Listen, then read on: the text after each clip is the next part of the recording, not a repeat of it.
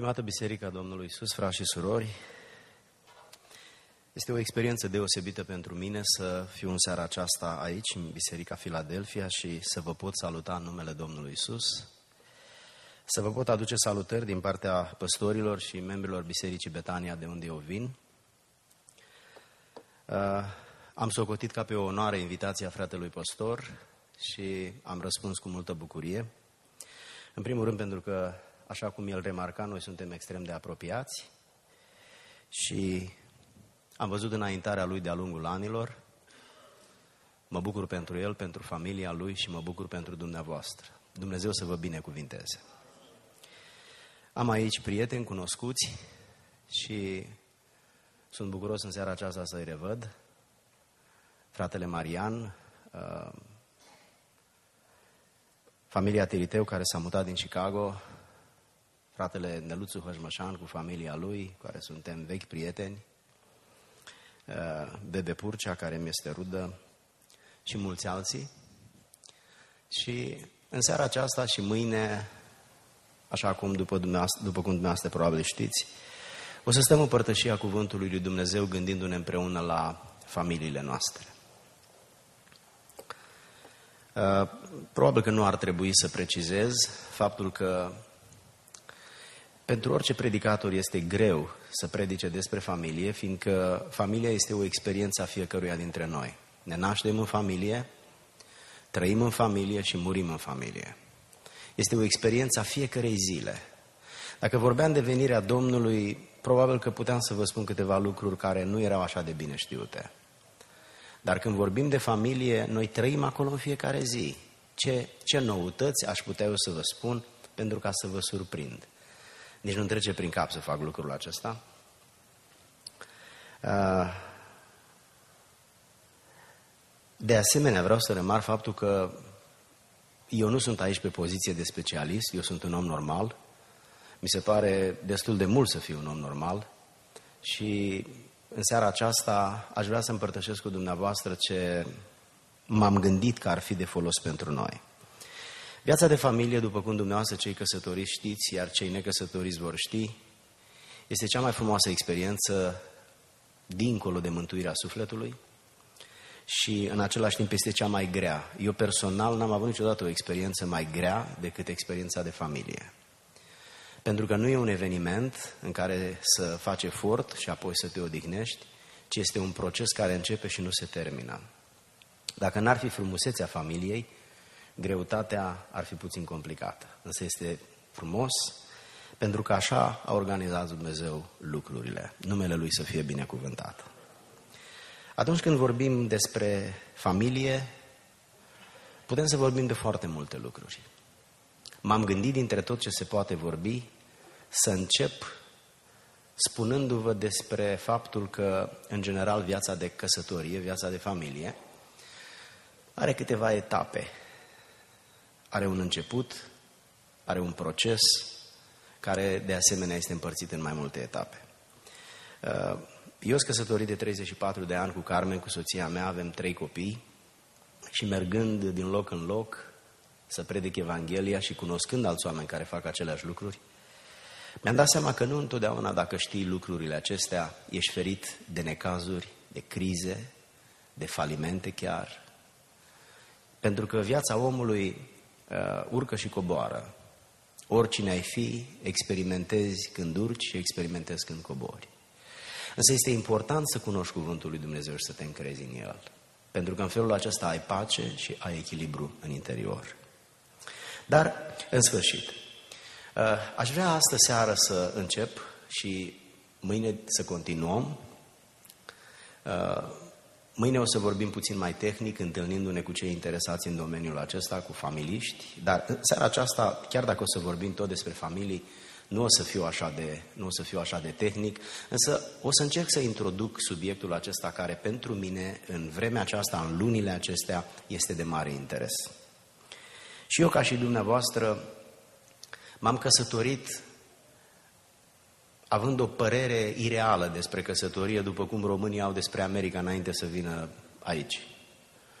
Nu vreau să vorbesc despre familie ca despre ceva ce este prea greu ca să fie încercată. Vreau doar să spun că uh, am intrat în viața de familie fără nicio experiență. Părinții mei s-au despărțit când aveam vârsta de șase luni. Fiecare s-au recăsătorit, am rămas în grija bunicilor mei, n-am mai avut frați și surori.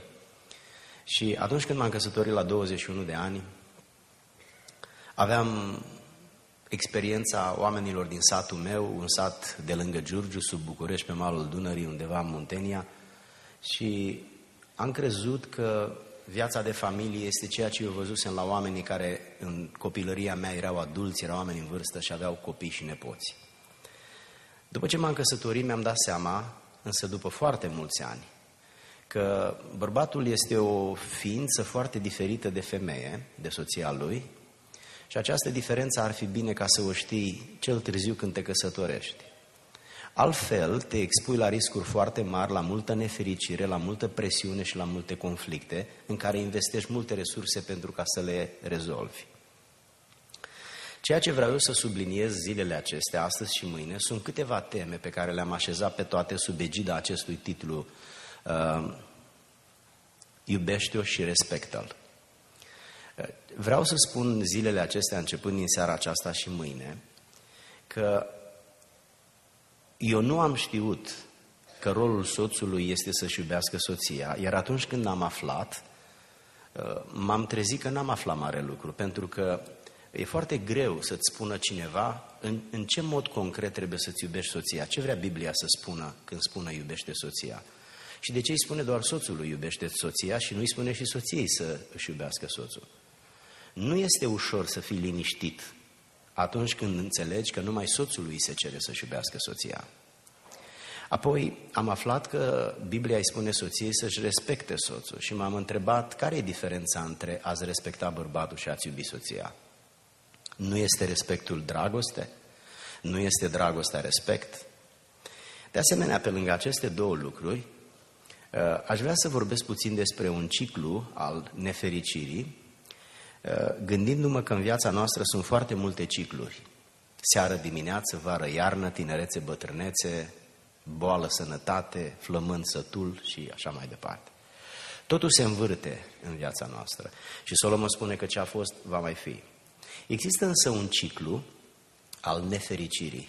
Ceva produce altceva și acel altceva produce din nou pe ceva și ceva produce din nou altceva și acel altceva produce din nou ceva și este ca o roată care se învârte și nu se mai oprește niciodată. Când într-o familie roata aceasta a nefericirii începe să se învârtă, foarte probabil că se va învârti pentru întotdeauna, până când se va opri într-un mod tragic, într-un mod dureros. Un alt lucru pe care o să vreau să-l surprind este faptul că noi oamenii ne naștem într-o țară, într-o cultură, într-o familie și învățăm o limbă numită maternă pentru că învățăm de la mama, nu de la școală. Și noi, ca limbă maternă, cei mai mulți dintre noi uh, avem limba română și atunci când stăteam în România, de obicei nu mai știam o altă limbă străină, decât profesorii știau mai multe. Și dacă vrei să te întâlne, dacă te întâlneai cu un chinez, spre exemplu, și vrei să vorbești cu el, dintr-o dată acceptai că nu poți. Făceai ceva semne din care fiecare înțelegea ce vrea, dar nu puteai să te înțelegi cu el în mod coerent. Uh, nu mai imaginați-vă ce ați răspunde la întrebarea mea? Dacă n-ați ști nicio limbă decât româna și nici chinezul decât chineza și v-ați întâlnit cu unul și ar trebui să vorbiți cu el, în ce limbă ați vorbi? Ați vorbit prin semne, sigur că ați vorbit prin semne. Semnele însă reduc convorbirea la pleacă de aici sau vină încoace, că mai multe nu poți să spui. Însă, ca să poți vorbi cu un chinez, ar trebui ori el să învețe românește, ori tu să înveți engleză. Uh, ori tu să înveți chineză. Și atunci se creează un limbaj comun în care poți să comunici. De ce fac introducerea aceasta? Fac introducerea aceasta pentru că vreau să spun următorul lucru. Oamenii sunt foarte diferiți. Pe timp ce am înaintat în viață, am început să devin mai tolerant și mai înțelegător, acceptând, silit de împrejurările vieții, că oamenii sunt extrem, extrem de diferiți. Unora le plac cartofi, alții fasole, unora le place cine știe ce, altor altceva. Însă asta nu e doar cu privire la mâncare și băutură, asta e cu privire la orice alt lucru. Și aș vrea să vorbesc un pic despre limbaje ale manifestării dragostei pe care eu personal, dacă le-aș fi știut la vremea la care m-am căsătorit și anii care au urmat, aș fi fost cutit de multe neplăceri prin care am trecut. Nu vreau să spun că am avut o căsătorie grea, vreau să spun că am avut doar o căsătorie, ca și dumneavoastră. Și acum, haideți să începem. Uh, trăim într-o societate uh, care este bântuită de foarte multe crize. Uh, toate lucrurile care se întâmplă în ultimii 5, 10, 15 ani, de fapt, au început de mult. În, la modul general au început de prin secolul 17, undeva în Anglia. La modul concret, probabil că a început de prin anii 70, când în America a apărut feminismul, și apoi libertatea aceasta sexuală numită astăzi LGBT. Această, acest stil de viață fără reguli, care are în centru relativismul. Relativismul este o atitudine, este un concept, este un stil de viață unde totul este relativ. Nu mai există alb și negru, ci pur și simplu totul e gri. Nu mai există bine și rău, ci totul este cum îți place ție. Bunica spunea, nu-i frumos ce e frumos, e frumos ce îți place ție. LGBT-ul spune că nu-i bine ce e bine, e bine ce vrei tu. Asta înseamnă că fiecare poate să facă ce vrea și e bine pentru el. Și dacă e bine pentru el, este suficient. Probabil că și dumneavoastră ați citit cândva în primăvară, cred că prin martie, aprilie, poate chiar mai, că aripa tânără a partidului uh, care guvernează în Suedia a făcut un protest și cereau câteva lucruri cereau legalizarea pedofiliei, adică să ai relații cu copii, și legalizarea necrofiliei, adică să ai relații cu oameni morți. Când am citit, am crezut că nu citesc bine, dar am citit bine. Numai că a fost așa de nefiresc pentru mine, atât de, atât de groaznic, încât nu, nu am putut la început să accept. Uh, trăim într-o lume în care se petrec lucruri extrem de scârboase, lucruri extrem de mizerabile. Noi ne întâlnim aici, în sanctuarul acesta, și vorbim despre Dumnezeu și despre puritate, despre neprihănire. Și așa vorbim de parcă toată lumea ar fi așa. Dar noi nu trăim aici decât două ore sau trei. După aceea ieșim de aici și mergem în lumea asta plină de păcat. Acolo copiii noștri învață și noi muncim. Acolo ne naștem și murim. Ei bine, lumea aceasta ne influențează pe noi mai mult sau mai puțin și fiecare dintre noi are luptele lui. Unul cu una, altul cu alta, dacă nu cu mai multe. Ei, ceea ce am vrut să subliniez, frați și surori, este că generația în care noi trăim nu mai iubește regulile. Regulile au devenit o povară. Oamenii vor un stil de viață fără reguli, vor să fie confortabil. Ce înseamnă confortabil? Ceva de genul să-l lași în pace. Ei, asta se întâmplă cu membrii din biserică și predicatorii știu. Asta se întâmplă cu pastorii și ei știu. Asta se întâmplă cu părinții și bunicii și ei știu. Asta se întâmplă cu guvernul, poliția și tot felul de autorități care sunt contestate. De ce? Pentru că trăim într-o lume care nu mai are niciun reper, totul e relativ. Nu mai e ceva bine, binele nu mai există, binele și îl face fiecare cum vrea. Am citit de ună zi că au început să facă roboți cu chip uman, în Arabia Saudită este o robotiță și uh, vrea să se căsătorească și vrea să înfieze copii și vrea să-i facă pașaport, vrea să-i dea cetățenie și vrea drepturi. Domnule, vrea drepturi. Mâine, poi, mâine o să aibă drepturi ca noi. Uh, trăim într-o lume care pur și simplu nu mai are nicio regulă, nu mai are nicio direcție și aproape zici că ce să se întâmple cu noi? E, în contextul acesta există și biserica. Adică oameni ca mine, ca dumneata, care l-am cunoscut pe Domnul Isus și care încercăm cu membrii familiei noastre să-L urmăm. Dar ce înseamnă că-L urmăm pe Domnul? Mai imaginați-vă că ai noștri copii de pe la 12 ani, dacă nu cumva chiar mai devreme, sub justificări de genul, domnule, trebuie să vorbesc cu copilul că se duce la școală, au telefon, dar ei n-au telefon, ei au smartphone. Smartphone-ul nu-i telefon, smartphone-ul este computer, care are și telefon printre altele. Dar are internet, și internetul îți dă posibilitatea într-o clipă să te duci în inima Hollywoodului și să accesezi site-uri pornografice și să vezi lucruri care pur și simplu îți devastează pentru întâlna copilăria. Ei, noi ca părinți nu ne gândim în termenii ăștia pentru că suntem ocupați, suntem stresați și suntem grăbiți. Și ni se pare că să iau la copil un telefon fără internet, un din ăla așa care se deschide, copilul probabil că dă cu el de pământ, nici nu-i trebuie. Dar dumneavoastră v-ați gândit vreodată cum gestionează un copil de 12 ani să aibă internet și când intră cu el în dormitor și uneori și încuie ușa, ce face acolo? De ce vă spun asta? Vă spun asta că trăiesc între oameni, între copii, tineri și adulți în calitatea slujbii pe care eu am și îmi dau seama că tot ce se petrece în lumea aceasta devine o provocare pentru oamenii care vin la biserică. Deși noi suntem astăzi îmbrăcați frumos, liniștiți, am venit aici și suntem bine intenționați. Dincolo de intențiile noastre, noi ne confruntăm cu ispita, care vine din afară înăuntru, și ne confruntăm cu pofta, care vine dinăuntru în afară. Și noi trebuie să gestionăm pornirile acestea. Fiecare dintre noi trebuie să le gestionăm prin înfrânarea poftelor, prin autocontrol. E bine, cam în, cam în contextul acesta se situează familia. Să nu vorbesc și de lumea virtuală, care a devenit o foarte mare provocare pentru familii. Uh, tot, tot private-ul unei familii a dispărut odată cu lumea virtuală. Nu mai există private. Uh, fiecare dintre cei doi soți își pot face o sumedenie de prieteni pe cei mai mulți dintre ei, probabil nici nu i-au văzut vreodată în realitate, cu care împărtășesc tot felul de subiecte, uneori chiar și interzise. Ei, în contextul acesta există familia. În contextul acesta zdruncinat de tot felul de războaie, de frică, de globalizare, există familia, familia mea și familia dumitale, familiile copiilor noștri, dacă va mai fi timp până atunci. Ei bine, în contextul acesta, ă, familia este amenințată de divorț probabil mai mult decât oricând altcândva. Aș vrea să vă spun puțin despre o statistică și anume să vă aduc aminte că Spre exemplu, insulele Malvile este pe primul loc sau Belgia pe al doilea loc, uh, Statele Unite, nici ele nu stau prea rău și apoi România și alte, alte țări care au procent de peste 50 de procente uh, de divorț. Astăzi oamenii, bărbații și femeile, soții și soțiile, sunt extrem de sensibili, sunt supărăcioși, sunt mofturoși, uh, sunt foarte pretențioși, greu de satisfăcut. De asemenea, se supără foarte repede și se împacă foarte greu. Și nu au capacitatea ca să treacă peste problemele în care sunt implicați.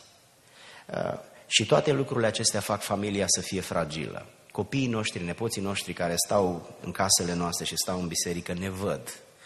Uh, aud despre crizele cu care noi ne confruntăm. Și pur și simplu privesc la viața de familie ca la ceva ce nu vor să încerce, pentru că uh, pare un context în care uh, sunt foarte vulnerabili.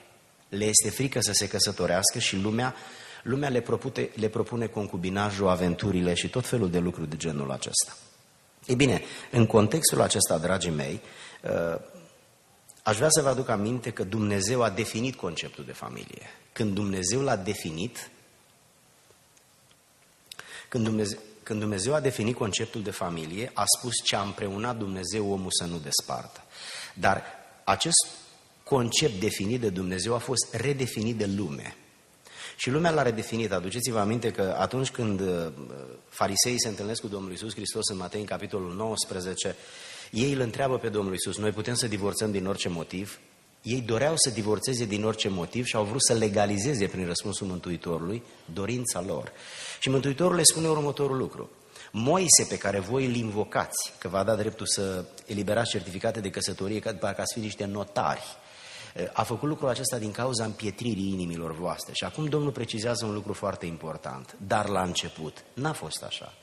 Când Domnul face referire la început, de fapt ce vrea să spună? Face referire la momentul la care Dumnezeu a definit voia lui Dumnezeu. Un bărbat pentru o femeie, pentru întotdeauna din iubire. Lumea însă a redefinit voia lui Dumnezeu și conceptul de familie și menționam puțin mai devreme despre LGBT, despre această liberalizare sexuală, despre această libertate fără limite în care trăiește lumea, concept de viață care este tentant pentru toți oamenii. Însă Hristos ne îndeamnă să redescoperim voia lui Dumnezeu. El a spus, la început nu a fost așa. Asta înseamnă că reperul pentru noi este ceea ce Dumnezeu a spus la început. Atunci când vorbim despre lucrurile acestea, ă, ajungem la cele trei faze ale căsătoriei de care vă spuneam puțin mai devreme. Prima dintre ele este îndrăgostirea. Cea de-a doua este revenirea la realitate. Și cea de-a treia este maturizarea sau dragostea. Atunci când vorbim despre acestea, practic noi spunem niște cuvinte al căror înțeles trebuie să-l pricepem pentru ca să îl aplicăm la viețile noastre. Și aș vrea să fac lucrul acesta puțin cu dumneavoastră. Ce este îndrăgostirea? Îndrăgostirea este un sentiment. Ea mai este numită și pasiune. Sentimentul acesta este euforic. El apare instinctual, se manifestă obsedant și în timpul îndrăgostirii se eliberează un hormon care îți dă satisfacția de mare plăcere, de mare bucurie și de fericire. Și oamenii îndrăgostiți, tineri în general care se îndrăgostesc, experimentează starea asta de satisfacție pentru că sistemul endocrin eliberează un hormon care le dă percepția aceasta. Marea problemă este faptul că ei își asumă că această stare de satisfacție o vor avea pentru restul vieții. Dar lucrul acesta evident că nu este adevărat. În perioada aceasta, persoana iubită pare perfectă, nu are niciun defect. Uh, sigur, copii, părinții, prietenii văd o grămadă de defecte, însă atunci când o persoană se îndrăgostește, să știți că sentimentele, afectivitatea devine atât de puternică, încât pur și simplu domină rațiunea. Nu poți să vorbești cu o persoană îndrăgostită pentru că el nu mai gândește, el simte. El simte. Nu poți să-ți conduci viața de, cu simțiri. Simțirile sunt ca și uh, clătita. Când e pe o parte, când e pe alta. Astăzi simți că nu mai poți de drag, mâine simți că nu mai poți să-l mai vezi. Apoi, dacă ne gândim la lucrurile acestea, problema apare din faptul că îndrăgostirea de dinaintea căsătoriei nu mai seamănă deloc cu dragostea de după căsătorie. Specialiștii spun că îndrăgostirea durează maxim 2 ani. De obicei durează câteva luni. Rolul căsătoriei este, rolul îndrăgostirii este să te împingă în căsătorie. Îndrăgostirea răspunde unei nevoi afective pe care tinerii o au atunci când sistemul lor endocrin se dezvoltă. La fete la 12-13 ani, la băieți la probabil 14-15 ani. Și atunci ei dintr-o dată fac diferențe între fată și băiat. Până atunci și fetele și băieții sunt copii. E bine, când se dezvoltă sistemul endocrin, când hormonii, în mod deosebit cei de natură sexuală, încep să-și facă activitatea ca toate celelalte mădulare ale trupului, dintr-o dată copiii se împart în două, fete și băieți, și fiecare este atras de persoane de genul opus, excepție fiind cei de care pomeneam un pic mai devreme. Numai că îndrăgostirea aceasta, după ce se epuizează în maxim 2 ani, dar foarte rar ajunge la 2 ani, ă, te trezești căsătorit cu o persoană fără de care ai impresia că nu poți să stai. Cei mai mult, cele mai multe persoane căsătorite se ceartă cu părinții, care se opun îndrăgostirilor, încercând să le explice că s-au îndrăgostit ori de o persoană nepotrivită, ori într-un timp nepotrivit, ori amândouă odată. Și tinerii încearcă să-și apere trofeul și se ceartă cu părinții și până la, în cele mai multe cazuri se căsătoresc.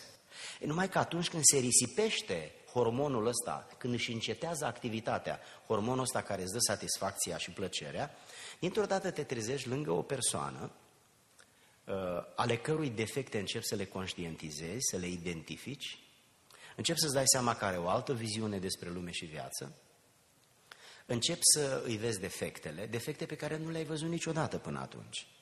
De ce? Pentru că îndrăgostirea este un sentiment. Ea vine și pleacă. Nu te poți baza pe ea. Îndrăgostirea nu este rea, îndrăgostirea este bună, numai că ea are câteva caracteristici. Prima dintre ele este că ea nu solicită. Îndrăgostiții nu depun niciun efort ca să fie îndrăgostiți. De fapt, noi nu ne îndrăgostim când vrem, ne îndrăgostim când ne îndrăgostim. Nu poți să te îndrăgostești la comandă. Nu poți să simți ceva când vrei tu. Simți când simți. Îndrăgostirea nu are minte. Îndrăgostirea pur și simplu se întâmplă. Ești o victimă a, îndrăgo- a propriei îndrăgostiri. Depinde de anturajul în care ești, că nimeni nu se îndrăgostește de o fată pe care n-a văzut-o în viața lui. Tot timpul te îndrăgostești de cineva care e în anturajul tău. Uh, oamenii de știință spun că orice, orice persoană se poate îndrăgosti de orice persoană cu care petrece prea mult timp. Ca să particularizăm, orice bărbat se poate îndrăgosti de orice femeie cu care petrece prea mult timp, fără să conteze cum arată persoana aceea aproape. Ce vreau să spun este că scopul principal al îndrăgostirii este eliminarea singurătății. Uh, este căsătoria și este împlinirea nevoii afective. Atunci când vorbim despre îndrăgostire și vorbim despre revenirea la realitate, în general revenirea la realitate apare după luna de miere cândva. Apropo de luna de miere, dumneavoastră nu vi se pare ciudat că noi, noi spunem adevărul pe care îl contestăm? De ce credeți dumneavoastră că s-a născut ideea de lună de miere și nu de viață de miere? N-ar fi cinstiți viață de miere că noi spunem că o viață trăim în căsătorie, nu o lună. Dacă am trăit o lună, ar fi ok, dar e o viață. Întreb, dacă viața este de căsătorie și doar o lună este de miere, restul după luna de miere ce este? De ce am spus noi o lună de miere? Pentru că e adevărat? Pentru că e în parte adevărat? De ce?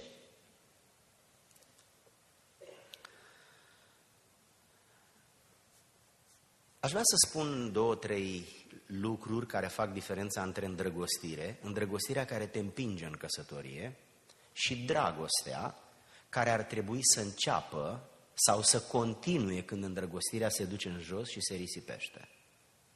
Dacă îndrăgostirea durează câteva luni sau cel mult doi ani, începe în perioada prieteniei, duce prin logodnă și prinde ceva din căsătorie de după nuntă, de după luna de miere. Și începe să se ducă în jos. Cei doi se cunosc acum unul pe altul, nu mai e curios ce e acolo sau ce e dincolo, toți știu toate lucrurile. Cine ar vrea să vadă cascada Niagara de 20 de ori? Nimeni. O vezi odată, a doua oară te mai duci cu nașul sau cu vecinul, a treia oară cu cineva din România, dar a patra oară nu mai vrei să o vezi. Nu mai vrei să o vezi. Ei bine, după ce această îndrăgostire se topește, nu mai este alimentată de curiozitate, și a făcut datoria să-l împingă pe tânăr în căsătorie. Întreb, cum poate omul acesta, băiatul și fata asta, să stea 50-60 de ani împreună în fidelitate, la un nivel de manifestare a iubirii din partea soțului și a respectului, a supunerii din partea soției, care să fie satisfăcător, să fie fericiți acolo. Este lucrul acesta ușor? Noi numai în biserică spunem că da, dar lucrul acesta nu este ușor. Dacă ar fi ușor, jumătate din cei căsătoriți n-ar divorța. Când eu am auzit că sunt țări unde evanghelicii divorțează mai mult decât neevanghelicii, eu am crezut că uh, sondajul ăla de opinie este greșit. Statistica asta este greșită. Dar nu este greșită.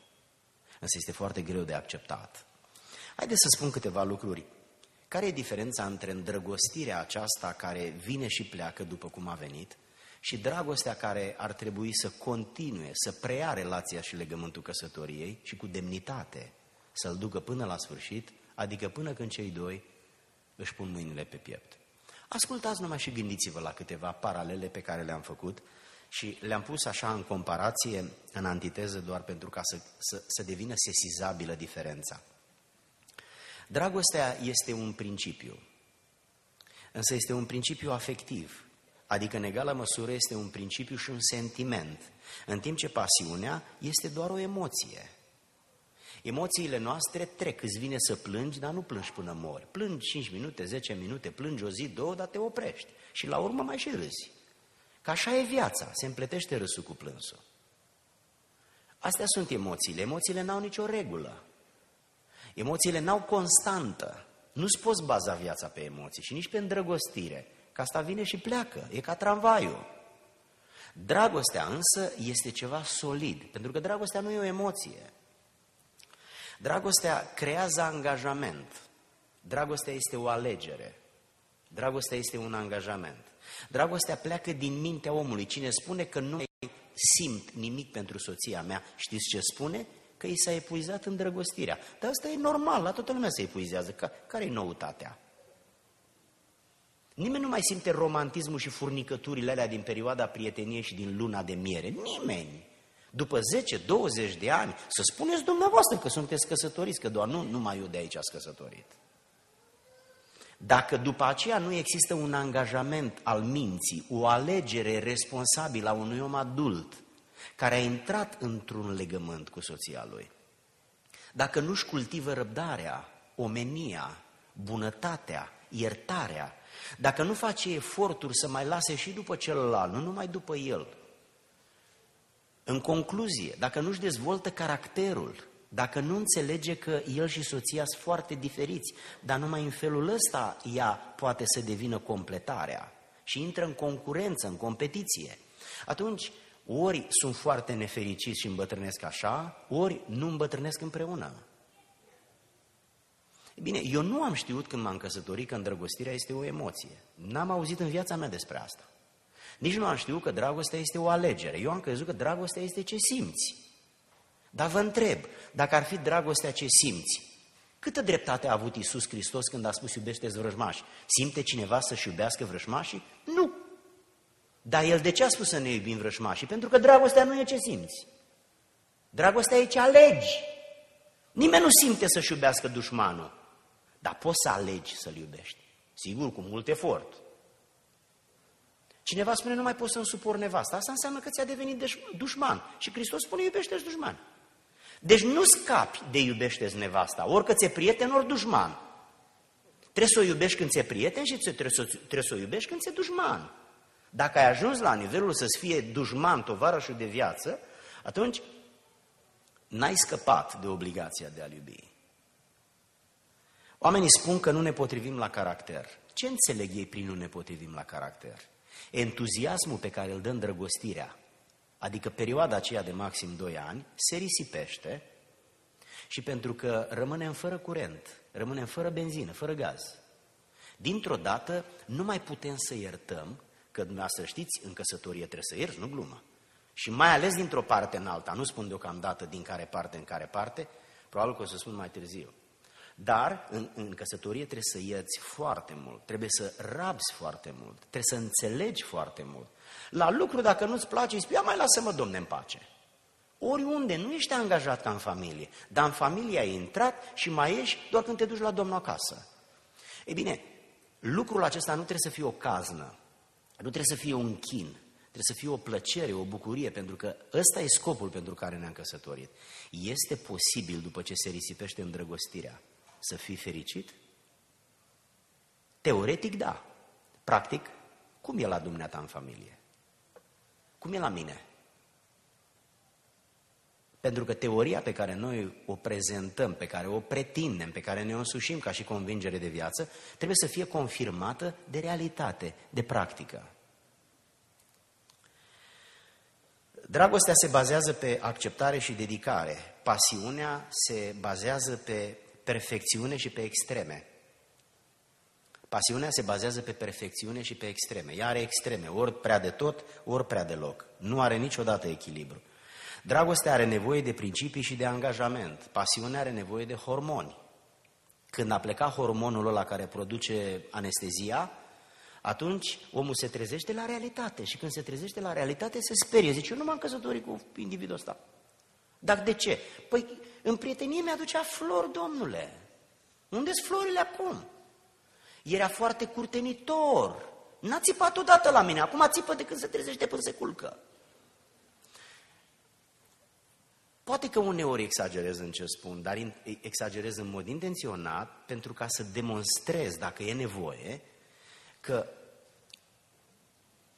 e foarte greu să te înțelegi cu partenerul pe care ți l-ai ales dacă nu-ți dezvolți dragostea, dacă nu-ți dezvolți caracterul.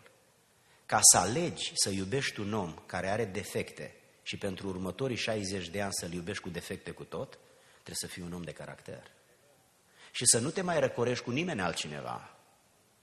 Să fii un om demn, un om fidel și nu fidel la nivelul faptelor, că asta este floare la ureche ci fidel la nivelul gândurilor. Vă mai aduceți aminte amendamentele pe care le-a făcut Domnul Iisus Hristos în Noul Testament? Al doilea dintre ele, Matei capitolul 5, versetul 28, spune Hristos, în Vechiul Testament, în vechime, zice El, s-a zis să nu curvești, dar eu vă spun, să nu prea curvești, zice Domnul Iisus, dar eu vă spun, cine se uită la o femeie cu scopul cu intenția să o poftească în inima lui. Cine vede în inima omului? Decât Dumnezeu. Cine se uită la o femeie ca să o poftească în inima lui, a și curvit cu ea. Iată dar că există o curvie fizică și o curvie morală. Și Hristos spune semnul egal între cele două. Primul amendament este, în vechime s-a zis să nu ucizi, dar eu vă spun că cine îi zice fratelui său, bă prostule, a și, l-a și ucis. Și nu va scăpa de pedeapsa soborului ca și criminalul. Iată dar că între uciderea cu mâna, cu, cu fapta și între uciderea cu vorba, e semnul egal. Noi suntem credincioși din nou legământ, unde este valabil acest semnul egal. Vă întreb, pe dumneavoastră care sunteți bărbați în această seară aici, indiferent de vârstă, atunci când mergeți pe stradă și vedeți o persoană de gen feminin îmbrăcată într-un fel în care a venit să mai ia porția de atenție, unor chiar la biserică, nu toți oamenii sunt împliniți, să știi, mulți sunt frustrați. Și pentru că sunt frustrați, caută atenție. Și pentru că nu au cu ce să o câștige, o câștigă cu expunerea trupului. Și arată picioarele până aproape până unde se termină, își arată sânii, își arată părți ale corpului care sunt, conțin sexualitatea persoanei respective. Și observați că Biblia nu spune dacă o femeie se uită, dacă un bărbat se uită. Știți de ce? Pentru că bărbatul are chimia de a iniția. El se îndrăgostește, el propune prietenia, el propune logodna, el propune căsătoria, el inițiază actul intim. Pentru că numai bărbatul are chimia asta și cum bărbatul se, este, este uh, stimulat prin vedere. Dintre cele cinci simțuri, cele mai mari, că omul nu are cinci simțuri, are multe, dar cinci dintre ele, cele mai importante, sunt văz, auzi, miros, pipăi și gust. Cea mai largă poartă dintre cele cinci prin care poți intra în orașul ăsta numit cap, minte, este văzul la bărbați. Și Hristos spune următorul lucru, dacă îți folosești văzul, să te uiți după o femeie și să o poftești, ești un curvar. Acum mă uit la dumneavoastră și numai acum vă puteți da seama de ce soțiile, femeile, spun că bărbații care se uită cu ochii după femei sunt infideli. Noi spunem că infidelitate înseamnă să te culci cu o persoană de gen opus. Dar iată dar că femeile au dreptate când se fac foc pe soților. Să nu vorbesc de pornografie, că asta este prea de tot. Dar e prea de tot doar când suntem aici. Că atunci când plecăm de aici, ascultați-mă, frați și surori, pentru foarte mulți oameni care vin la biserică, nu mai este prea de tot. Nu mai este prea de tot. Ce am vrut să subliniez este faptul că uh, pasiunea are nevoie de hormoni, însă dragostea are nevoie de alegere. Dacă eu aleg să-mi iubesc soția, nu mă poate opri nimeni să o iubesc. Dar veți spune, nu simți nimic. Ascultați-mă, uitați cum a creat Dumnezeu omul. Asta e dovedit științific, că nici eu nu știu din altă parte, că nu sunt eu mai deștept decât dumneavoastră. Însă știința spune următorul lucru mintea alege să facă un lucru și emoția urmează decizia respectivă din urmă. Vine și ea care morca după tractor. Vine încet. Uneori peste o oră, alteori peste o zi. Dacă alegi să-ți iubești soția, din demnitate și din angajament, emoția, pasiunea se va ține după decizia aceasta. Niciun bărbat și nicio femeie nu poate să-și permită să spună că eu nu mai simt nimic pentru soția mea, că sentimentul nu merge înainte, alegerea merge înainte. Dragoste înseamnă să alegi și să faci ce ai ales. Îndrăgostirea aceea unde nu sunt decât sentimente și mare furnicătură. O să vă citesc imediat un text din Scriptură care este de-a dreptul impresionant. Dragostea aceea care are furnicături și care te face să te simți extrem de fericit în, în, persoana, în, în prezența persoanei respective, nu ține mult, așa cum tot subliniam. Așa că este bine să ne învățăm copiii, să știm și noi, chiar dacă avem 30-40 de ani de căsătorie sau mai puțin, îndrăgostirea se epuizează. Este ca o apă, o sticlă cu apă din care tot bei, bei, bei, bei până când se umple cu aer. Și nu mai are picătură de apă în ea. Oricât de puțin ai bea dintr-o sticlă, nu o să te țină o viață întreagă. Într-o zi, două, într-un an se termină. Așa este cu îndrăgostirea. Atunci când știi lucrurile astea, nu te sperii. Nici nu-i pretinzi tovarășului de viață să fie cu furnicături romantice, cum era la început, pentru că l-a fost un început în forță. Mașina știți când consumă cel mai mult gaz, când pleacă de pe loc. Dragostea se sprijină pe compatibilitate, Pasiunea se sprijină pe reacții chimice. Când noi simțim îndrăgostirea, știți ce se întâmplă? Sunt trei sau patru substanțe care, pe care creierul nostru le amestecă. Este ca și perfuzia. Este un cumul de substanțe chimice care se pun împreună și pur și simplu te scoate din domeniul conștientului. Așa este îndrăgostirea. Așa este îndrăgostirea. Dragostea se concentrează pe fidelitatea cu o singură persoană. Pasiunea se poate concentra pe plăcerea cu mai multe persoane. Pasiunea nu are minte, nu are principii. Ea este urmată de ce simți. Păi, frați și surori, dacă noi am face ce simțim, unde am ajunge? În mijlocul iadului. Păi câte nu ne vin nouă prin cap? Luther spunea următorul lucru. Nu sunt responsabil de păsările care trec pe deasupra casei mele. Puteți dumneavoastră să opriți păsările să zboare peste casa noastră? Nu. Dar el spunea, sunt responsabil de păsările pe care le las să-și facă cuib în coșul de la casa mea, pe unde se fum. Ei, nu suntem responsabili de gândurile care ne trec prin minte. Câte gânduri nu ne trec prin minte? Primul gând nu-i vinovat. Însă păstrarea lui sau a revenirea la gândul ăla, care a fost primul și acum e doi, trei, acela este vinovat. O grămadă de gânduri ne trec prin minte, de toate felurile. Însă, important este să nu le dăm concursul. Tot la fel este și cu problema aceasta. Dragostea oferă siguranță, pasiunea oferă nesiguranță. Nu te poți baza pe o îndrăgostire, că mâine, în fiecare zi trebuie să te aștepți că se termine. Și dacă te mai bucuri o, da, o zi de ea, să zici mersi. Dar să știi că pe mine n-ai nicio garanție.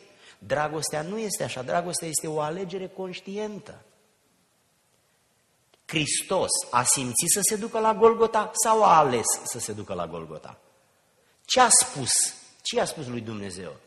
Doamne, uite ce simt eu acum. Dacă ai altă soluție, folosește-o să nu mă duc eu, că mi-e greu. Dar dacă nu ai, o să mă duc, aleg să mă duc. Hristos a ales, fraților. Noi, ca să ne iubim dușmanii, trebuie să alegem. Nu, nu vom muri de dragul lor niciodată. Nu vom simți prea multă compasiune pentru ei. Din potrivă, când îl vedem, ne aducem aminte de lacrimile pe care ni le-a provocat. Și în cel mai bun caz, chiar dacă nu zicem nimic, măcar să nu ne întâlnim direct cu el. Ei, Hristos ne spune, alegeți să vă întâlniți cu el, să-l salutați, că în felul ăsta se topește ura ca și gheața.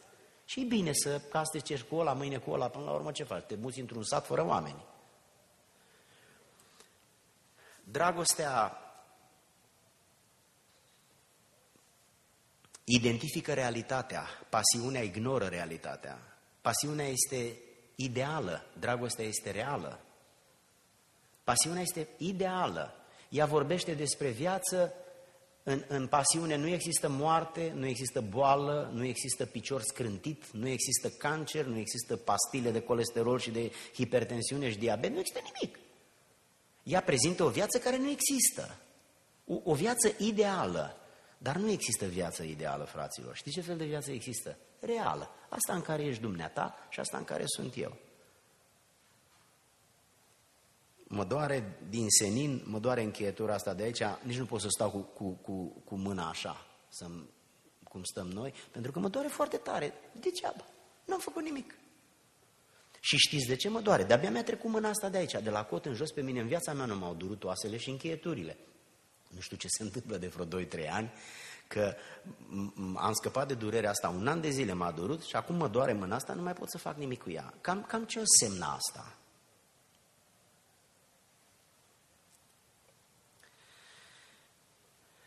Este adevărat că drag, îndrăgostirea, adică dragostea la prima vedere, se poate transforma în dragoste, în dragoste adevărată, în dragoste matură și poate da naștere unei căsătorii de calitate. Dar nimeni nu oferă garanția aceasta.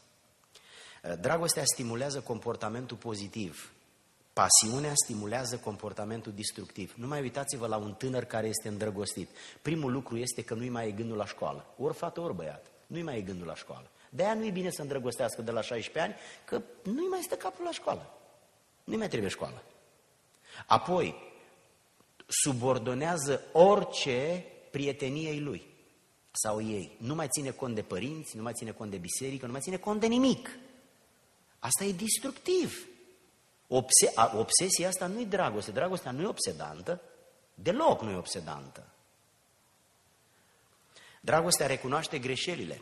Pasiunea le ignoră, le neagă, le contestă. Spune, nu eu sunt vinovat, nu eu sunt vinovat, dar cine? Găsești pe cineva dacă cauți. Sunt o grămadă de alternative. Dragostea stăpânește și controlează aspectul uh, fizic. Pasiunea îl exploatează și îl divinizează. Persoanele îndrăgostite, când se uită la o persoană, văd o persoană sexuală. Nu, dacă văd o fată, singurul lucru pe care îl văd este sexualitatea ei. Nu văd omul, nu văd sufletul. Nu vede pocăința și nepocăința, nu vede caracterul sau absența caracterului. Dacă s-ar uita atunci și acolo la lucrurile astea, căsătorile ar fi mai de calitate, dar te trezești lângă un străin care e un alt om decât vrei tu să fie. De ce? Pentru că ai fost îndrăgostit și pentru că nici nu te mai interesa nimic decât părțile alea, componente la care te uiți. Dragostea este altruistă, pasiunea este egoistă.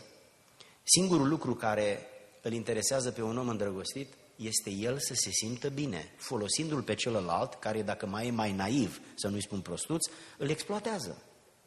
Dar dragostea nu este așa. Dumneavoastră știți, când ajunge tovarășul de viață într-o situație complicată și din dragoste, păi din dragoste zbor până la spital. Faci orice efort.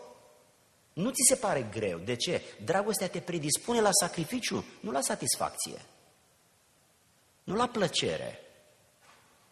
Omul care este egoist e un om care nu iubește, se iubește pe sine, ăsta e narcisism.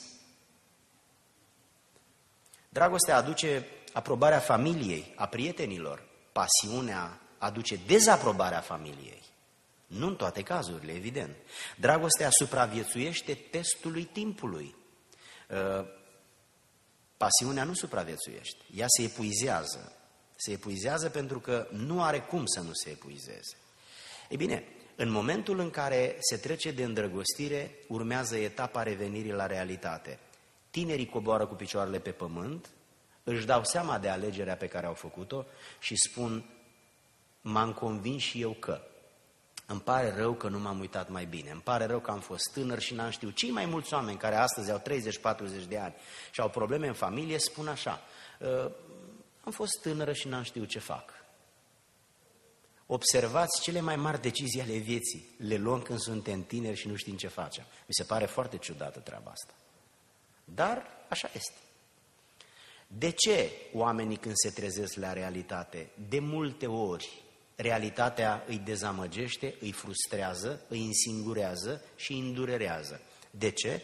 Pentru că ei descoperă diferențe nedescoperite, pentru că descoperă nevoi neîmplinite și pentru că descoperă incompatibilități care n-au știut că există. Li s-a părut că se potrivesc ca o mănușă. Care sunt urmările?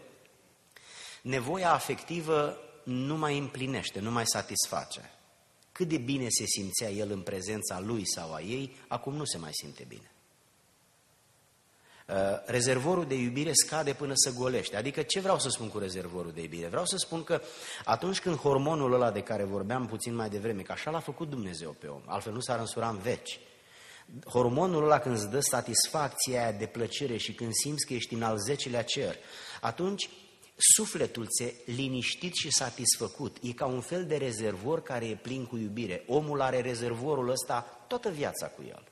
Și ori de câte ori se golește, el simte că e în depresie, se simte singur, se simte frustrat, se simte dezamăgit, simte că n-a făcut o alegere corectă și ar vrea să evadeze din pușcăria asta. Stai cu cineva în pat și te simți singur. Asta este culmea. Întotdeauna când este iubit, rezervorul acesta de iubire este, este umplut și el se simte prințul, se simte prințesa, se simte iubit, apreciat, te duce acasă după o zi de muncă. Nu-i tot una să-ți spună, arăți obosit, ce rău îmi pare pentru tine, probabil ai muncit mult, te iubesc așa de mult că faci efortul pentru familie, pentru mine și pentru copii. Am pregătit ceva de mâncare, hai vină, până se încălzește mâncarea o să-ți fac un pic de masaj. Două trebuie frumoase, ți un minut. Și l-ai băgat în buzunar. Da, nu mai sunat. Trebuia să mă suni, ai întârziat 20 de secunde. Unde ai fost? Iar ți-ai rupt pantalonii. Ți-am spus să nu te mai duci cu pantalonii ăștia buni la lucru. Ăștia de biserică. Și dăi, dăi, dăi, dăi. Omul ăsta nu-i pregătit pentru treaba asta. A plecat de dimineață de acasă, a stat în străin să, între străini să vină cu o bucățică de pâine. Asta nu e atitudine, asta nu e înțelepciune, asta nu e respect. Asta nu folosește. Niciun înger, dacă ți-ar fi bărbat, n-ar suporta treaba asta. Sau invers, că nu putem să vorbim neapărat doar de bărbați sau de femei. Vorbim de oameni. Singurătatea și sentimentul că nu ești iubit conduce întotdeauna la depresie și la dorința de evadare din familie. Chiar dacă ți-e rușine, chiar dacă ai un tată proroc, păstor, patriarh, bishop, ce-o fi el, la un moment dat, problema ta devine mai mare decât onoarea ta. Și când problema ta devine mai mare decât onoarea ta, te duci să-ți pierzi din urmă. Altfel, nu s-ar întâmpla atâtea tragedii. Ele se întâmplă pentru că greutatea îi frânge pe oameni. De fapt, ce se întâmplă? Uitați ce se întâmplă. Îndrăgostirea a plecat și dragostea n-a venit. Asta e toată problema. Îndrăgostirea a plecat, s-a epuizat și dragostea încă n-a venit. Și ești fără gloanțe. Îndrăgostirea este sentimentul care vine și pleacă. Dragostea este o alegere pe care o poți face la 20 de ani, la 30, la 40 și la 80 de ani. Pentru că stă în puterea ta să alegi. Ce alegi? Coca-Cola sau Sprite? Alegi ce vrei. De cine depinde să alegi? De dumneata. Amândouă pe masă. Vă spuneam puțin mai devreme că o să folosesc o să folosesc un text ca să zugrăvesc tot ce am spus până acum. Mi se pare atâta dramatism în textul acesta. Dacă îl aveți pe, pe scrim, puneți din 2 Samuel, capitolul 13.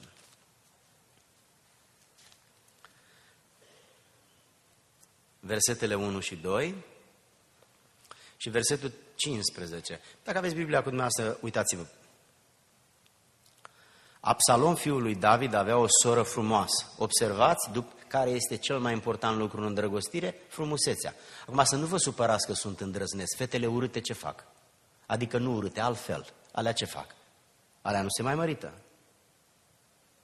Da, avea o soră frumoasă și el a iubit-o. Era chinuit de iubire. Ascultați-mă, frați și surori, iubirea nu chinuie. Iubirea nu chinuie, iubirea disciplinează, iubirea echilibrează, iubirea echipează, iubirea dă demnitate, dă omenie, dă răbdare, dă bunătate. Știți cine chinuie? Îndrăgostirea. Atunci simți că nu-ți mai rezistă sistemul nervos. Așa, așa de, de, de puternice sunt furnicăturile. Singura problemă este că se epuizează. A căzut bolnav. Eu vă întreb, surorilor, stimate surori, care sunteți căsătorite de la un an încolo, unde este boala soților de iubire? Nu vreau să, nu vreau să, să fiu suspicios și nici să insinuez ceva, dar nu mă vă întreb. Nu-i normal, nu-i normal să fii bolnav de iubire. Poți să iubești. Hristos nu-i bolnav de iubire, Dumnezeu nu-i bolnav de iubire, Dumnezeu ne iubește doar. Iubirea e un lucru echilibrat. E o alegere. Dumnezeu ne iubește nu că simte, Dumnezeu ne iubește ca alege, nu e obligat să ne iubească. Că am făcut o grămadă de prostii, suficient de multe ca să, să nu ne mai vadă niciodată. Haideți să citim versetul 15 ca să punem capacul. Apoi Amnon a urât-o foarte mult, mai mult decât o iubise. Eh, dacă dumneata înțelegi ceva din textul ăsta, explică și mie ce ai înțeles. De se îmbolnăvește de iubire, e chinuit de nu mai poate să stea, o necinstește și după aceea o urăște. Care dintre dumneavoastră ați vrea să aveți o fică implicată în povestea asta? Să fie iubită așa în felul ăsta? Care? Că și eu am două fiice. Ați vrea? Am fost în Mozambic, în misiune, și am, am observat că acolo fetele, când ajung la aproximativ 12 ani, sunt vândute bărbaților care au bani, de obicei ăia care au bani au și multe femei, multe soții, au haremuri mai mari sau mai mici, pentru că acolo se practică poligamia și uh, pe cea mai în vârstă uh, o, o scoate afară din casă și ea devine prostituată. Uh, mă gândeam în timp ce am plecat de acolo, când s-a ridicat avionul de pe pistă din aeroport, a, am lăcrimat pentru că mi-am dat seama că pentru țara aceea nu se poate face nimic. Dacă toată datoria Americii ar fi dusă și donată acele, acelei țări, ar fi ca o picătură într-un ocean, nu s-ar realiza nimic. Pentru că marea problemă nu este doar în lucruri, în, ci, în ce, este în oameni, în cine. Nu poți să rezolvi oameni cu bani, nu poți să rezolvi caractere cu bani, nu poți să cumperi dragoste cu bani, nu poți să cumperi omenie cu bani. Toate lucrurile acestea sunt resurse interioare pe care omul le are, le păstrează, le folosește și le promovează atunci când este în prietenie, în părtășie cu Dumnezeu. Observați-l pe băiatul ăsta, băiat de împărat, băiat educat, probabil că a făcut meditație pe la nu știu ce cu el. Se îndrăgostește de sursa vitregă, o necinstește ca un netrebnic și la urmă o urăște. Și ea, fată înțeleaptă, îi spune, nu mai fă încă o prostie pe lângă prima care ai făcut-o, ia-mă de nevastă nu te comporta așa cu mine. Și el spune să nu te văd, pleacă de aici. Observați de ce în stare îndrăgostirea, care fată poate să-și pună destinul în mâna la o astfel de îndrăgostire? Că de la iubire până la urâre e 5 minute sau 10. Poftim. Câți tineri s-au nenorocit în felul acesta? Câți oameni și-au legat de destinul de o persoană foarte nepotrivită pentru că au fost îndrăgostiți și au crezut că se potrivesc. Știți de ce? Pentru că nu i-a învățat nimeni. Pentru că preferăm în biserică să spunem povești, dar ni se pare că dacă folosim cuvântul libertate sexuală, ne ofensăm că nu aici. Dar oameni buni, eu numai aici mă întâlnesc cu dumneavoastră. Unde mă întâlnesc eu în altă parte cu dumneavoastră să vă spun de lucrurile astea decât aici? Biblia spune că atunci când ne întâlnim trebuie să ne zidim și să ne învățăm unii pe alții, nu să folosim cuvinte care n-au niciun înțeles. În timp ce uneori se întâmplă mari tragedii între noi. Ar trebui să folosim timpul când ne întâlnim, să discutăm lucruri reale, fraților. Lucruri care ni se întâmplă afară, unde copiii noștri merg la școală, la grădiniță sau și încep viața de familie și unde experimentează în inocența lor, în, în imaturitatea lor spirituală, Uh, experiențe care îi frâng pe părinți, care îi însângerează, care îi fac să le fie rușine să mai vină la biserică. Iar noi ne facem că plouă și în biserică nu cumva să pomenim lucrurile astea. Dar Pavel le-a pomenit. Pavel spune următorul lucru. În perioada postului să vă abțineți de la relația intimă, dar după aceea să vă culcați soțul cu soția, ca să nu vă ispitească diavolul. Auzi tu sfat în Biblie. Nu i-a fost rușine apostolului Pavel să spună treaba asta? Nu. De ce? Pentru că face parte din experiența noastră treaba asta. Nu-i de rușine. Rușine este să te duci cu o prostituată să faci lucrul ăsta. Nu cu soția. Asta nu e rușine, asta e normal. Nu vreau să spun că atunci când ne întâlnim trebuie să vorbim de lucrurile astea. Vreau să spun că atunci când ne întâlnim trebuie să vorbim de ce ne doare. Trebuie să vorbim de ce ne înlăcrimează. Trebuie să ne vorbim de ce ne ia pacea. De ce ne coboară în valea umbrei morții de ce ne îndepărtează copiii de noi, de ce îndepărtează tinerii de biserică. Trebuie să fim realiști oamenii lui Dumnezeu. Și de asemenea, probabil că trebuia să vă spun asta mai dinainte, dar nu pentru că dumneavoastră nu știți, numai să remarc. Cea mai autentică pocăință care se poate manifesta în viața unui om, dați-mi voie să vă spun că nu e în biserică și nici la ambon, este în familie. Dacă în familia de unde eu vin eu nu sunt un om de caracter. Eu degeaba sunt om de caracter la biserică, că aici sunt ipocrit, nu sunt de caracter. Eu mă pot preface că cu dumneavoastră stau două ore. Și ce să fac pe bancă decât să stau cu minte? Sigur că am o Biblie pe care o pun sub braț și vin aici. Dar întrebați-o pe soția mea. O înjur sau o ajut? O înțeleg sau îi spun ești cam ta? Care e atitudinea mea față de soția mea? E fericită cu mine sau zice, vai de alegerea mea? Ce zice ea de căsătoria asta? Putem să fim foarte pocăiți la biserică folosind ipocrizia, că pe omul care nu te cunoaște, în, în raport cu el te pot da ușor drept altul. Dar cu soția cu care dormi în același pat de 30 de ani, nu mai poți fi ipocrit, că aia te miroase de la colț. E ușor să ne dăm drept alții în fața unor străini și să câștigăm capital uman. Mă apropii de încheiere,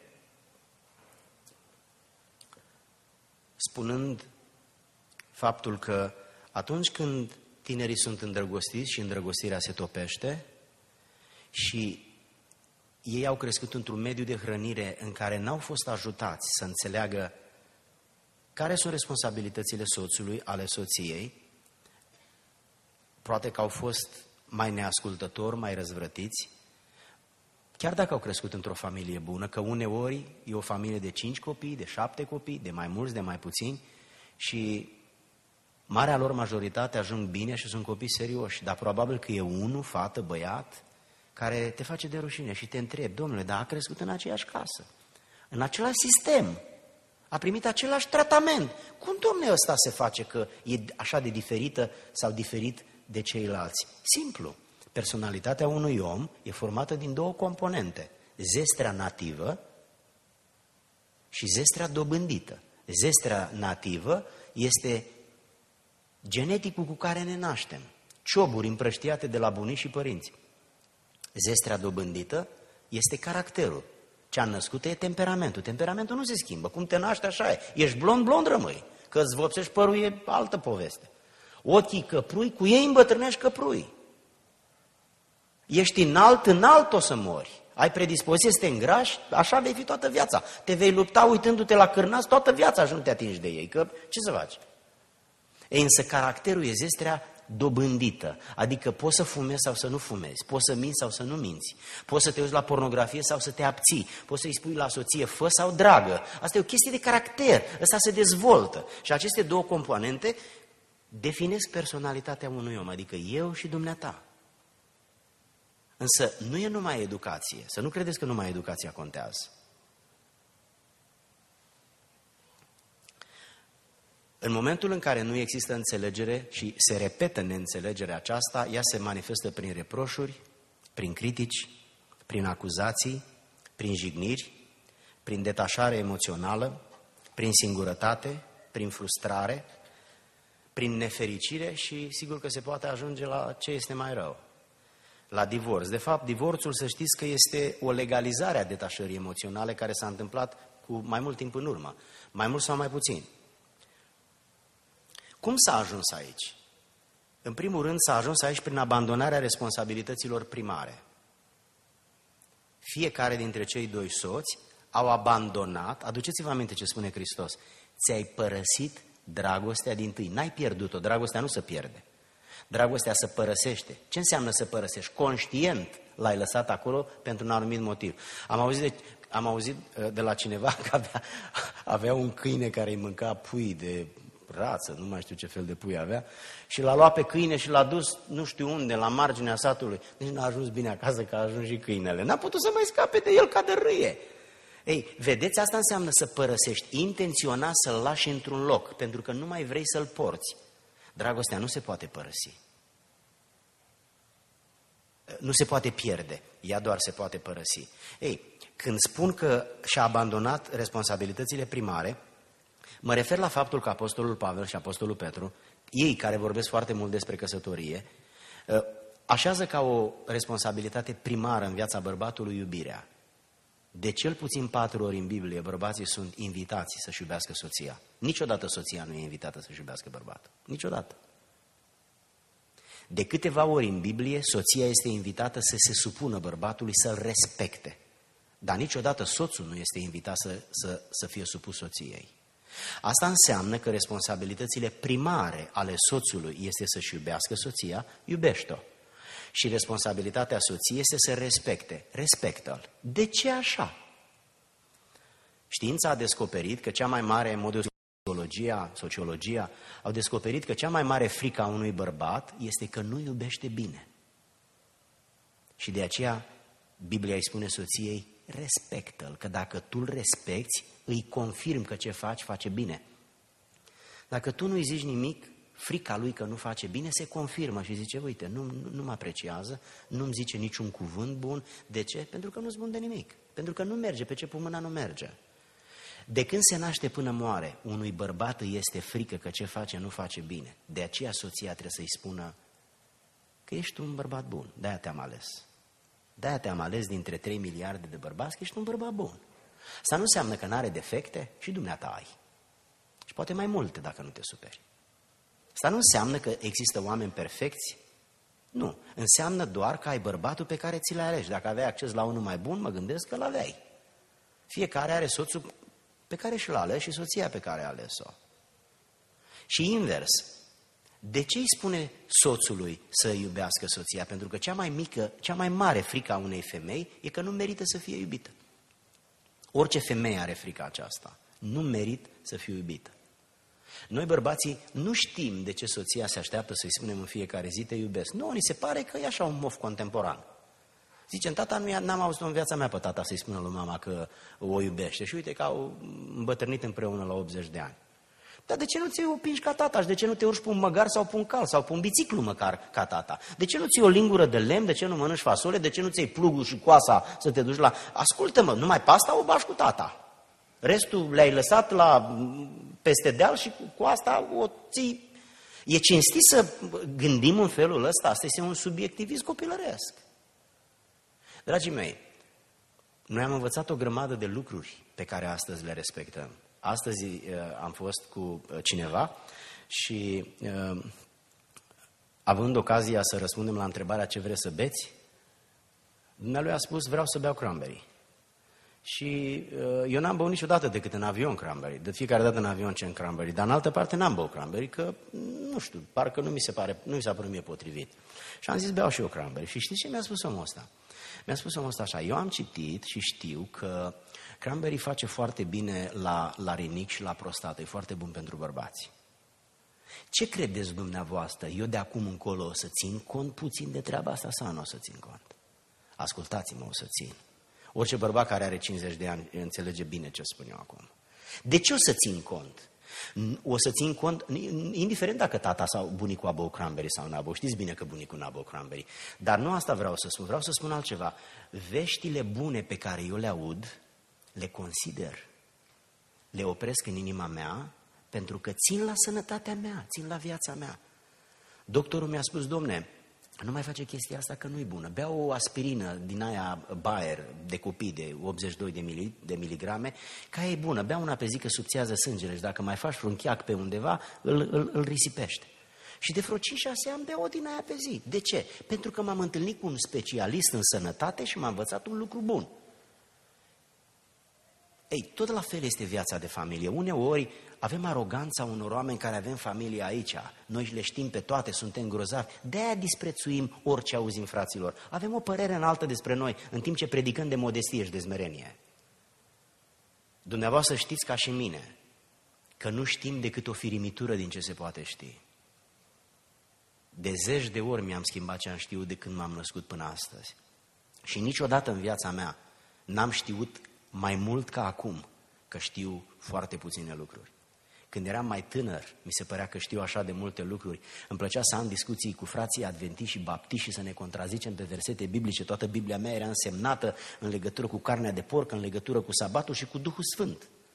Acum nu mai vreau să am nicio discuție pe temele astea cu frații baptiști și adventiști. Mi se pare, mi se pare o pierdere de timp și o copilărie. Ei, tot la fel este viața de familie. Însă, marea noastră problemă este că, datorită experienței, datorită faptului că suntem în familie, mi se pare că noi știm toate lucrurile și nu mai avem nimic de învățat. Mi se pare cum vedem noi realitatea, e singurul fel de a o vedea. Dumneavoastră știți că dacă ne uităm din stradă la biserica asta arată într-un fel, dar dacă ne uităm din parcare la biserica aceasta, arată în alt fel. Aceeași biserică e diferită în funcție de locul în care te uiți la ea. Așa e viața. Știți ce e viața? Este o ocolire a bisericii de când te naști până când pui mâinile pe piept. Și în fiecare perioadă a vieții vezi tot altceva din aceeași biserică.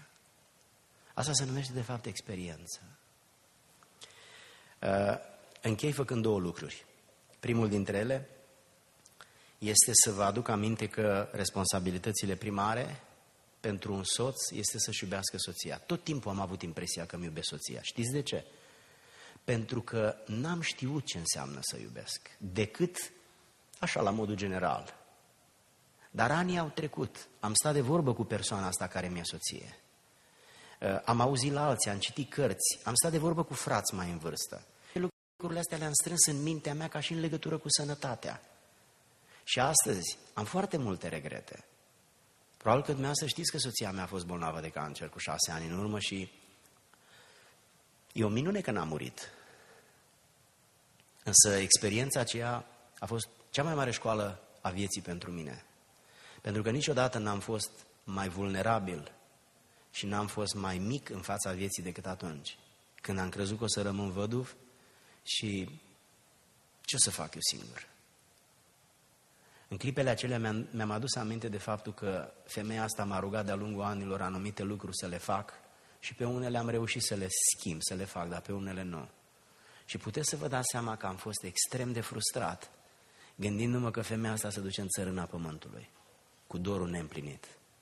Că am fost un bărbat ambițios, militaros și am crezut că așa cum știu eu e mai bine decât cum știe ea. Dar a venit o vreme în care mi-a fost milă de ea, că pur și simplu, întotdeauna am frânt-o, am contraargumentat și am spus, mai taci din gură, mai taci odată din gură, că așa e bine, lasă-mă pe mine să fac eu bărbat. Însă m-am trezit într-o experiență când ea mi-a spus că pleacă. Și de-abia atunci am văzut că e valoroasă, mai valoroasă decât am văzut eu de obicei. Fraților, să știți că mama în ziua morții e mai valoroasă decât în ziua vieții. Cea mai valoroasă mamă e mama care a murit. Cea mai valoroasă soție e soția care a murit. Cea mai valoroasă mașină e mașina care s-a stricat. Când îți merge mașina, doi bani nu valorează. Când se strică și rămâi în drum, Oh, de-abia atunci zici, bă, da, importantă e mă mașina asta, mă, frate, mă.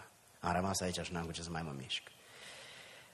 Frații mei, surorile mele, Dumnezeu ne cheamă să ne iubim soțiile, însă, ca să pun sare pe scrumbie, cum zicea bunica, atunci când vrei să iubești pe cineva, trebuie să-l iubești cum pe limba lui, nu pe limba ta. Trebuie să-l iubești în chineză, nu în românește. Adică dacă vreau să-i spun ceva la chinez, degeaba îi spun în limba mea, că el, săracul, tot acolo e. Trebuie să-i spun ceva pe limba lui. Și dacă îi spun pe limba lui, spune ori da, ori nu. Ei, tot la fel e și cu iubirea. Eu ani de zile mi-am iubit soția cum am crezut eu că ar trebui să mă iubească ea pe mine, ca și cum ea ar fi fost un bărbat. Dar ea nu e un bărbat, ea e o femeie. Știați că femeile au creier de femeie?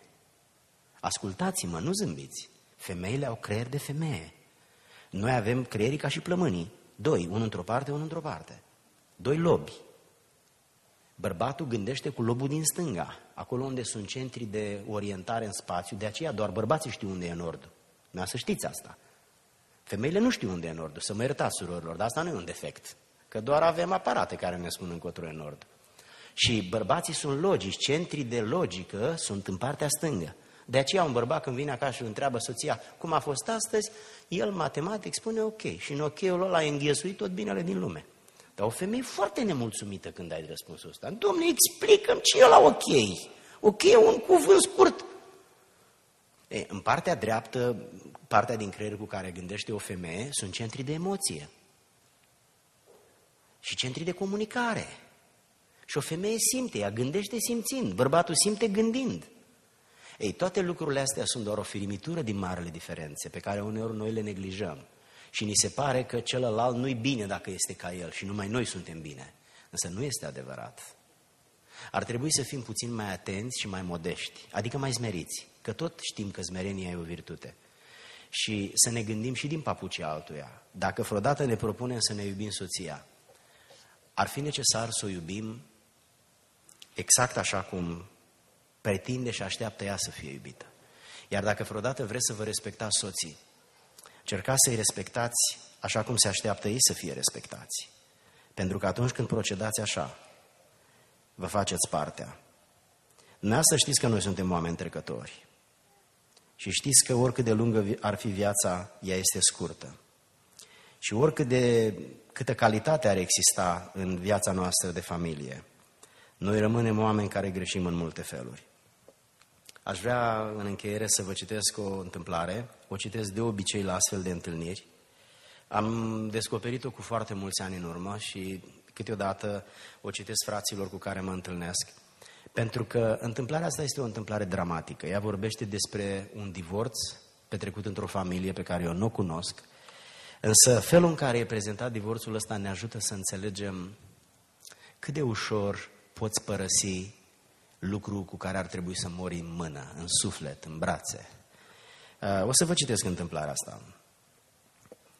Când am ajuns acasă în noaptea aceea, în timp ce soția mea servea cinai, am luat mâna și i-am spus am să spun ceva. S-a așezat și mânca în liniște. Puteam vedea durerea din ochii ei. Deodată nu am putut nici să-mi deschid gura. Însă trebuia să-i spun ce gândeam, vreau să divorțez. Și i-am spus cât am putut eu de încet. Vorbele mele păreau să nu o deranjeze. Din contră, foarte liniștită m-a întrebat, de ce? Am evitat întrebarea ei tăcând, lucru care a făcut-o să se înfurie foarte tare. A aruncat vasele și a strigat, tu nu ești om. Noaptea aia n-am mai vorbit. Ea a plâns toată noaptea în liniște.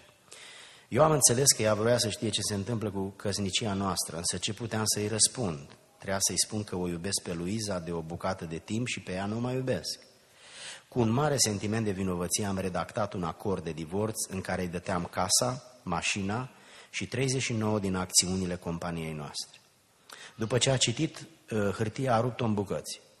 Femeia care stătuse 15 ani din viața ei cu mine a cupărea o străină.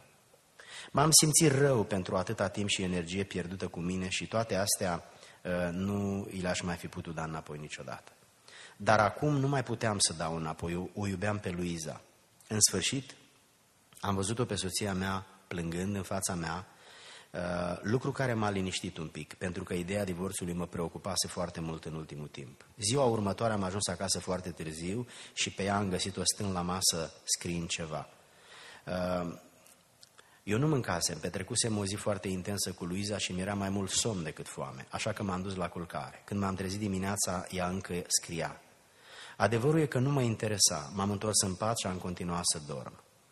Mai târziu, când m-am trezit, mi-a prezentat condițiile ei pentru a accepta divorțul. Nu vroia nimic de la mine. Nu vroia nici casă, nici mașină, nu vroia nici acțiuni din compania noastră. Însă avea nevoie de o lună înainte de a semna divorțul și cerea ca timp de o lună să încercăm să trăim o viață cât mai normal posibil. Motivele ei erau justificate. Fiul nostru avea niște examene foarte importante luna asta și nu dorea să fie influențat cu noutatea divorțului nostru. Uh, am fost de acord cu ea. Dar mai era ceva ce mi s-a părut ciudat. Îmi cerea să mă amintesc cum am purtat-o în brațe în ziua căsătoriei. Vroia ca în fiecare zi din luna asta, 30 de zile să o port în brațe din camera noastră până la ușa casei de la intrare. M-am gândit că am nebunit. Dar m-am decis să accept această ciudată cerință și așa luna va trece și n-aveam de gând să ne mai certăm. I-am povestit și lui Izei condițiile puse de soția mea. Ea a râs și a spus că este absurd.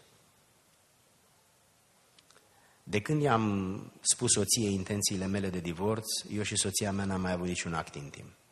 În prima zi când am dus-o în brațe, mi s-a părut cam dificil. Fiul nostru ne-a văzut și a aplaudat de fericire zicând, Tată, îmi place că o iubești pe mama așa de mult. Cuvintele lui mi-au provocat multă durere. Din camera noastră până la ușa la intrare erau aproximativ 10 metri. Ea a închis ochii și mi-a șoptit la ureche să nu spun nimic copilului nostru despre divorț. M-am simțit foarte incomod. Am coborât-o din brațe și ea s-a dus să ia autobuz. Eu mi-am luat mașina și am plecat la serviciu. A doua zi a fost un pic mai ușor. Ea s-a așezat ușor pe pieptul meu și puteam să-i simt mirosul bluzei ei. Mi-am dat seama că eu de foarte mult timp nu i-am mai dat atenție acestei femei și nu i-am mai simțit mirosul hainelor. Mi-am dat seama că nu mai era așa de tânără, avea riduri pe față, părul ei începuse să încărunțească, era prețul căsătoriei noastre. Pentru un minut m-am întrebat dacă eu eram responsabil de asta. A patra zi când am dus-o am simțit că revenea un pic din intimitate. Asta era femeia cu care stătusem o parte din viața mea. În a cincea zi mi-am dat seama că sentimentul crește. Nu i-am povestit nimic lui Izei despre treaba asta. Cu cât treceau zilele, îmi era tot mai ușor să o duc în brațe. Poate exercițiul de a o căra mă făcea mai puternic. Într-o dimineață am văzut-o căutând o rochie, însă nu găsea nimic să-i vină. Doar a suspinat și a zis, toate rochiile mele mi-au rămas largi. Atunci mi-am dat seama că femeia aceasta este bolnavă, de aceea nu o vedeam mâncând și de aceea mi era mai ușor să o port în brațe pierduse mult din greutate și era foarte slabă și acum mi-am dat seama că era, era foarte palidă la față. Inconștient, fiul nostru, inconștient i-am atins fruntea și fiul nostru în momentul acela a intrat din nou în casă și mi-a spus, tată, e timpul să o duci pe mama în brațe. Văzându-mă, ducându-mă în fiecare zi în brațe, a crezut că ăsta este un nou obicei al meu. Eu mi-am întors privirea de teamă ca imaginea aceasta să nu mă impresioneze și să nu mă facă să-mi schimb planurile. Am luat-o în brațe pe soția mea, am mers spre ușa de la intrare, iar mâna ei mi-a mângâiat gâtul și am strâns-o cu putere în brațe, exact ca în ziua când ne-am căsătorit. Starea ei fizică mă îngrijora. În acea zi am simțit că nu mai puteam nici să mai mișc. Fiul nostru plecase la școală, am îmbrățișat-o cu putere pe soția mea, mi-am cerut iertare și i-am spus că lucrul acesta este ceea ce ne-a lipsit.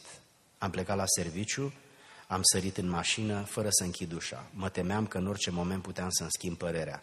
Am urcat scările la casa Luizei, am deschis poarta, am intrat în casă și i-am spus fără nicio explicație, Luiza, regret mult, dar nu mai pot divorța de soția mea. Nu putea să creadă ceea ce îi spuneam.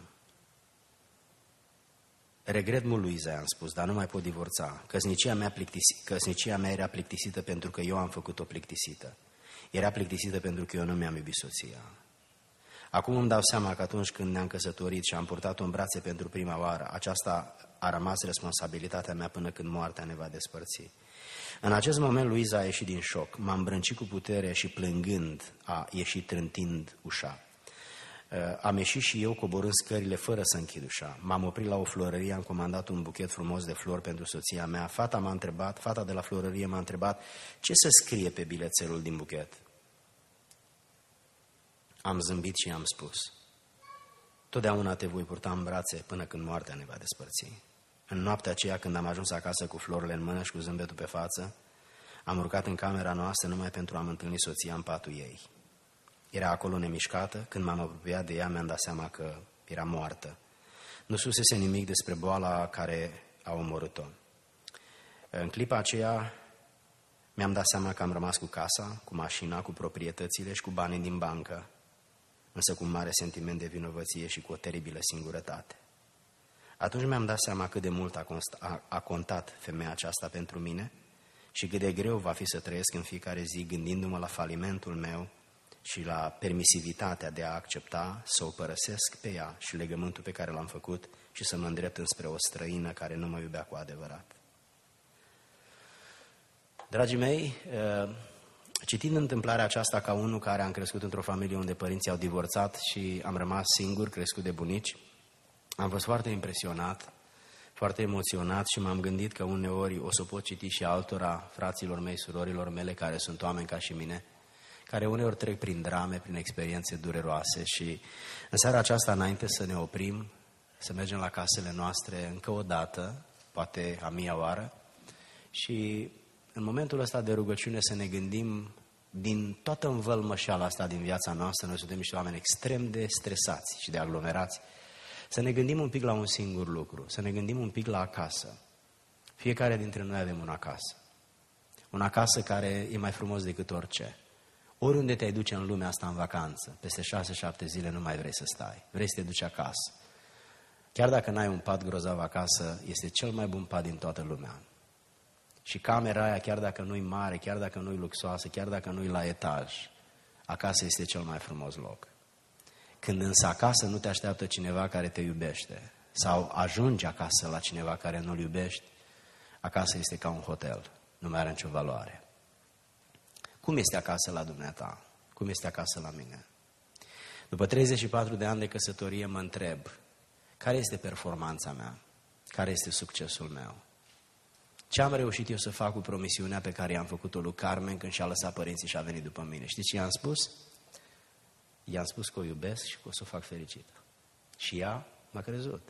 Puteți să vă dați seama ce naivitate? Și a pus viața în mâna mea. A trebuit să fiu un om de onoare ca să mă țin de cuvânt. A trebuit să am inimă. A trebuit să mă gândesc că aceasta e șansa mea să fiu plăcut lui Dumnezeu și să fac o familie unde copiii vor vedea cum este să fii tată și mamă. Sigur că anii au trecut și pe lângă bucuriile mele sunt și frustrări. Că toți suntem oameni din țărână, toți ne-am pierdut cumpătul uneori, toți ne-am enervat, toți am țipat câteodată.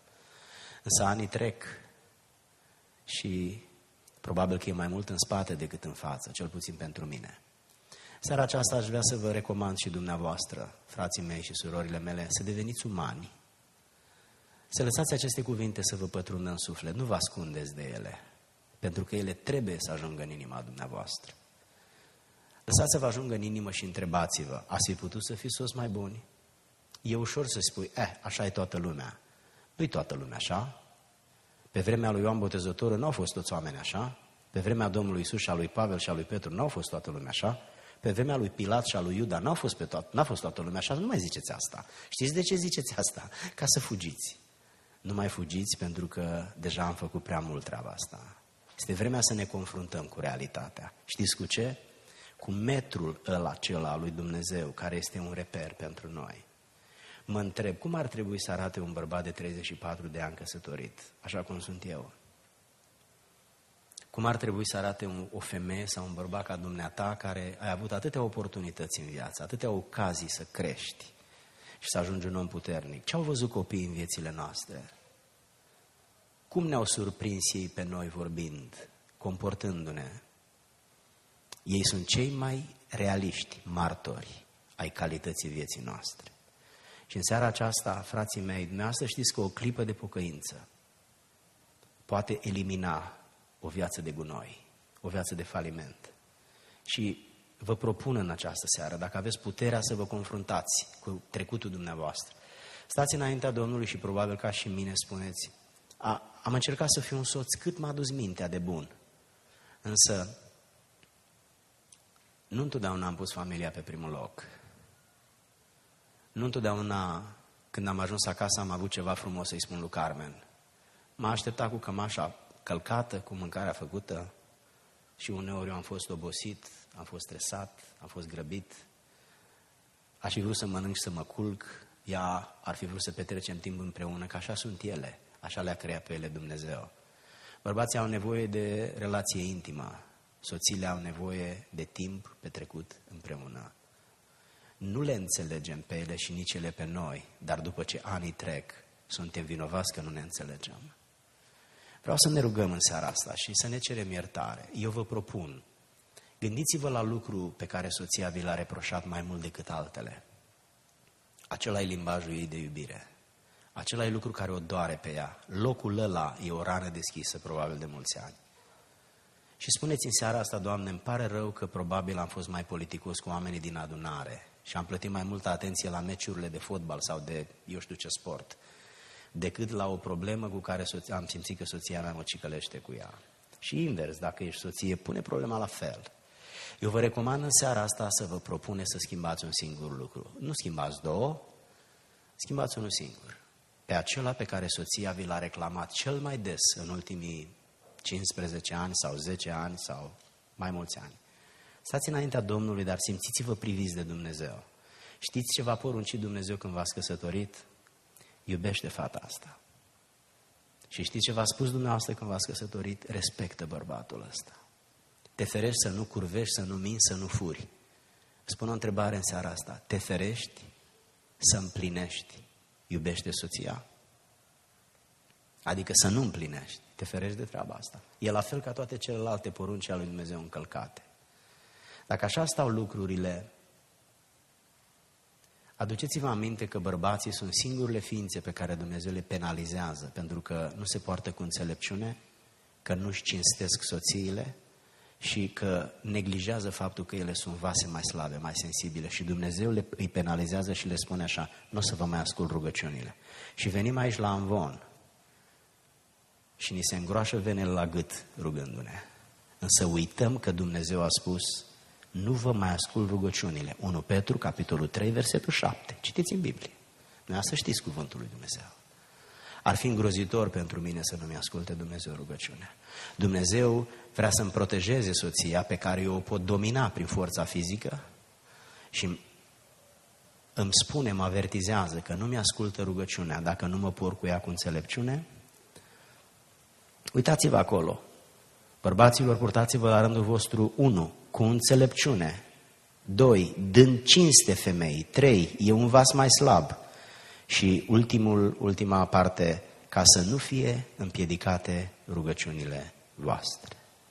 Ne rugăm pentru bolnavi, ne rugăm pentru tot felul de oameni, în timp ce venim de acasă, unde am lăsat o femeie cu care avem legământ, sau poate soțul cu care avem legământ, și am obosit după 20-30 de ani, nu ne mai pasă, am devenit imun și insensibil. Frații mei, surorile mele, scopul meu nu e să devin patetic, dar ascultați-mă, am devenit prea tehnici, prea artificiali, prea metalici, prea robotici și am pierdut umanitatea, capacitatea să vărsăm o lacrimă în care, prin care ne exprimăm regretul și rușinea că n-am fost cine s-a așteptat Dumnezeu și nici soțiile sau soții noștri să fim.